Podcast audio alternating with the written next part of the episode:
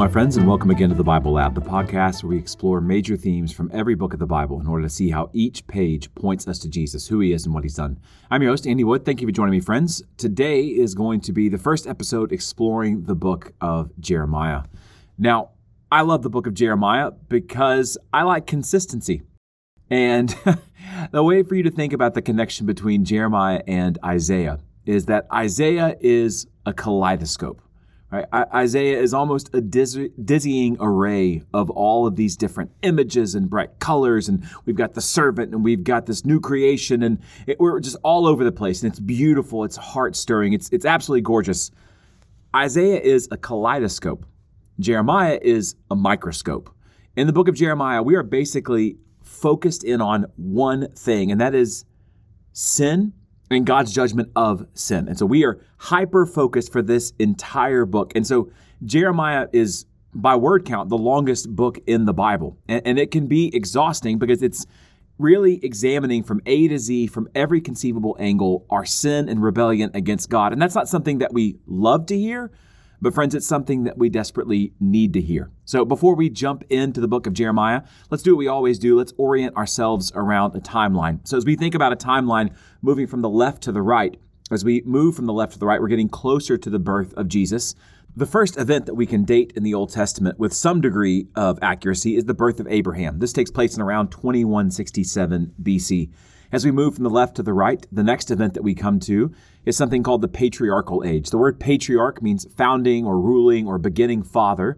This is Abraham, Isaac, and Jacob. This is their lifespan. They are the founding fathers of the nation of Israel. The last patriarch is a man named Jacob. Jacob is Abraham's grandson, and when he dies, there's 70 people in the family of Abraham, and they're living in Egypt.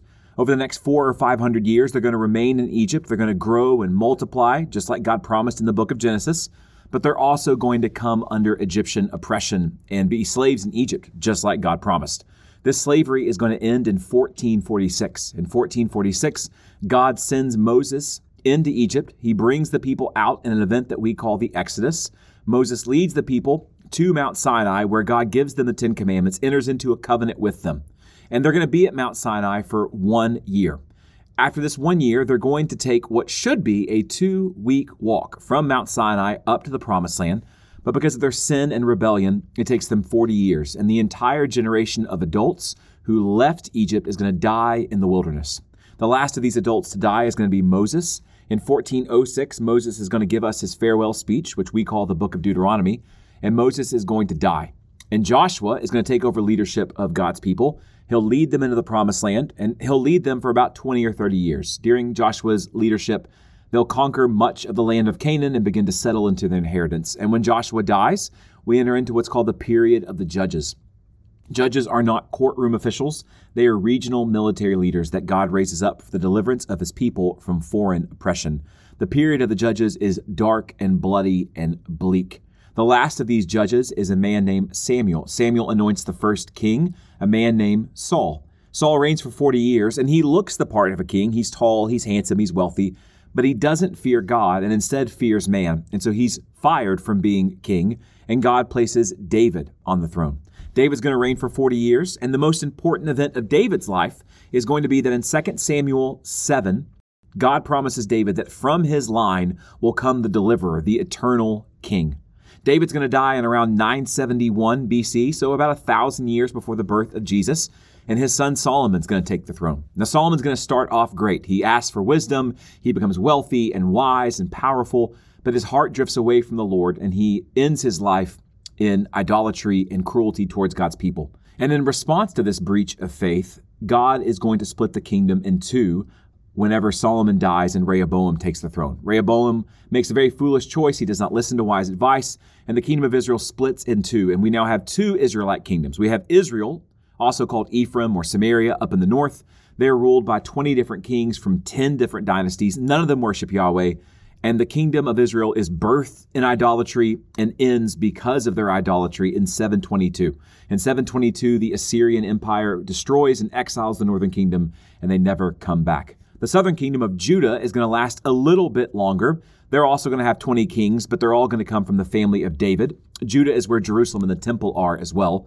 And they're going to go a little bit further because of the occasional good king who pops up.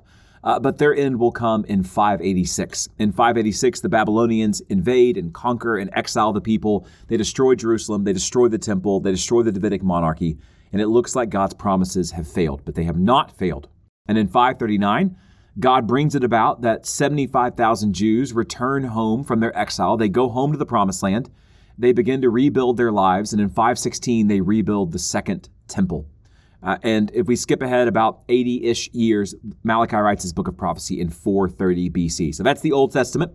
Now remember that Jeremiah is in the middle section of Jesus' Bible. We talk about Jesus' Bible as the Tanakh, the Torah, the Nevi'im, and the Ketuvim. In this middle section, the Nevi'im, the prophets, this is where we find Jeremiah. And Jeremiah is one of the latter prophets not giving us more narrative information about the people of Israel, but rather giving us God's commentary on the events that we're reading about in 1st and 2nd Kings. And the events of Jeremiah are going to take place in about 50 years, uh, from 30 years before the destruction of Jerusalem in 586 to about 10 or 20 years after. So Jeremiah prophesies during this last little gasp of the kingdom of Judah.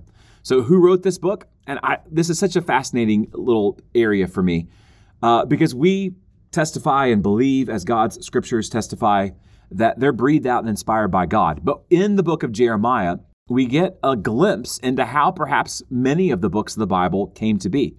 Because over and over again, as all the prophets do, Jeremiah insists that what he's saying to you is the word of the Lord, the word of the Lord, the word of the Lord.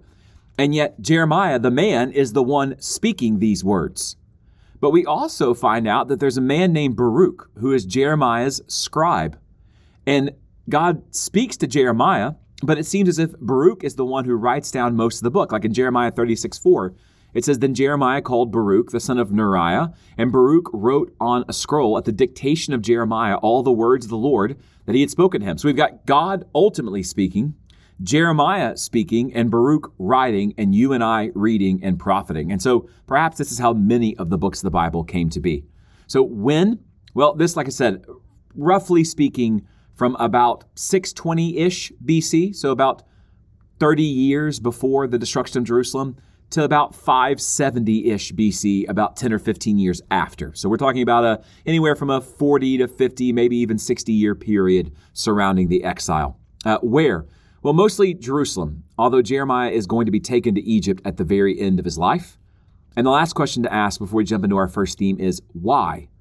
Well, Jeremiah 1:10 is a great look at the purpose of this book. It says, God speaking to Jeremiah here, "See, I have set you this day over nations and over kingdoms to pluck up and to break down, to destroy and to overthrow, to build and to plant."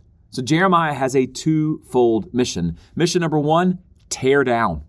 And so Jeremiah is going to explain why Yahweh is bringing the judgment of exile on his people. And it's simple because they had both violated Yahweh's commands, and from another perspective, they had been an unfaithful bride to Yahweh in their idolatry. And Jeremiah is going to tear down by demonstrating Judah's unbelief through stories from his own life. Both individuals and groups and the nation at large reject Jeremiah's message and persecute him as Yahweh's messenger.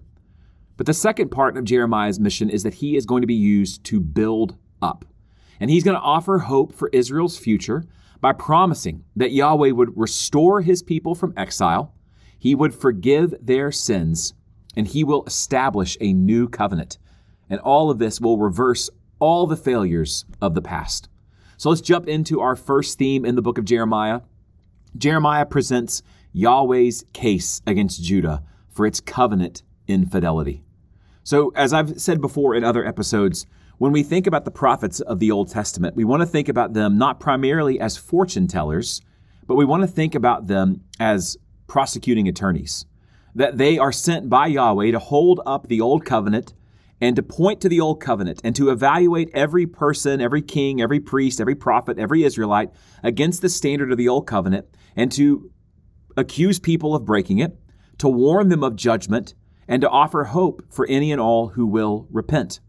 To give you another sort of metaphor here to think about with prophets, think about a smoke alarm. Now, the purpose of a smoke alarm is to let you know when there's a problem. Right? Your smoke alarm goes off when there's a fire in your house. So you could say, in a manner of speaking, that your smoke alarm predicts the future. Your smoke alarm, when it goes off, is telling you hey, there's a fire right now, and if you don't leave, if you don't get out, you're going to be killed in this fire. But the purpose of your smoke alarm, quote unquote, predicting the future, is to change your behavior right now. Get out of the house, put this fire out. And that's why God uses prophets. So, yes, He is telling them there is a fire coming. It's a fire of my judgment, and it's in response to your sin. But I'm telling you the future so that you'll change your behavior right now. So, let's look at this idea of Jeremiah as the prosecuting attorney. According to God, Israel, the northern kingdom, and the southern kingdom, the people of Judah, had violated their covenant with Yahweh and were about to be judged with military defeat and exile. Jeremiah 11, 1 through 5, the word that came to Jeremiah from the Lord Hear the words of this covenant and speak to the men of Judah and the inhabitants of Jerusalem.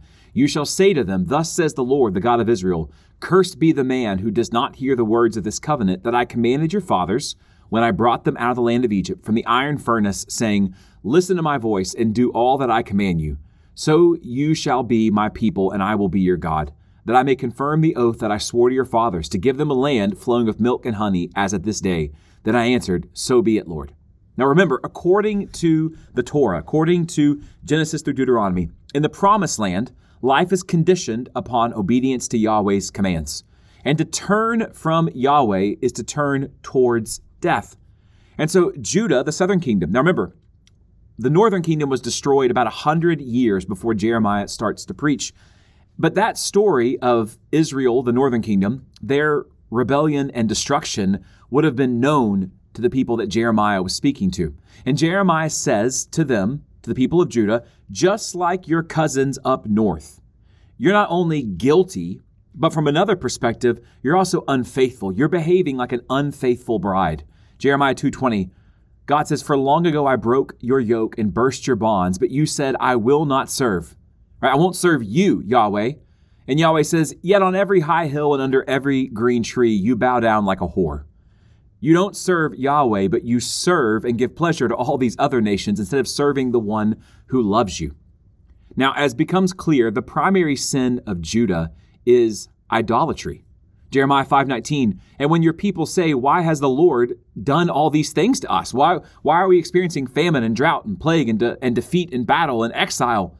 Say to them, As you have forsaken me and served foreign gods in your land, the land I gave you, basically like our home that we've made together, you've been unfaithful to me in our home, so you shall serve foreigners in a land that's not yours. All right, you see this sort of parallel discipline, this proportional discipline. You've served foreign gods in my land, so I'm going to kick you out and you can go serve foreigners over there in their land the people of Judah had exchanged the true God for fake gods, something no other nation would do. God says, almost in like disbelief, He says, Cross to the coast of Cyprus or go to Kedar and examine, see if there has been such a thing. Has a nation ever changed its gods, even though there are no gods? All those nations who worship false gods, they're more loyal to their false gods than the people of Judah are to the real God. My people have changed their glory for that which does not profit. And this is not a question of personal taste. It's not a matter of like, well, I prefer this God or I, I like serving this God because he asked for this. False gods are useless and they lead to death. Be appalled, O heavens. Be shocked. Be utterly desolate. For my people have committed two evils. They've forsaken me, the fountain of living waters, and they've hewed out cisterns for themselves, broken cisterns that hold no water. Be shocked, be appalled, but be shocked and be appalled at ourselves. Don't just see oh, how could Israel do this? How could Judah do this? How could we do this? Things had gotten so bad in Judah that child sacrifice was being practiced. And what's shocking is when we get to the end of the book of Jeremiah and the exile and destruction have already happened, the surviving Jews tell Jeremiah, this happened because we didn't worship the false gods enough. And as we see, and as we have seen throughout the Old Testament, no matter how many gods Judah worships, They'll never be help in times of trouble because they don't exist. Right? It says in Jeremiah 10, 1 through 5, Hear the word the Lord speaks to you, O house of Israel. Thus says the Lord, Learn not the ways of the nations, nor be dismayed at the signs of the heavens, because the nations are dismayed at them. For the customs of the peoples are vanity. They're like trying to lean on smoke, it won't support you. A tree from the forest is cut down and worked with an axe by the hands of a craftsman. They decorate it with silver and gold. They fasten it with hammer and nail so that it cannot move. Their idols are like scarecrows in a cucumber field. They cannot speak and they have to be carried, for they cannot walk.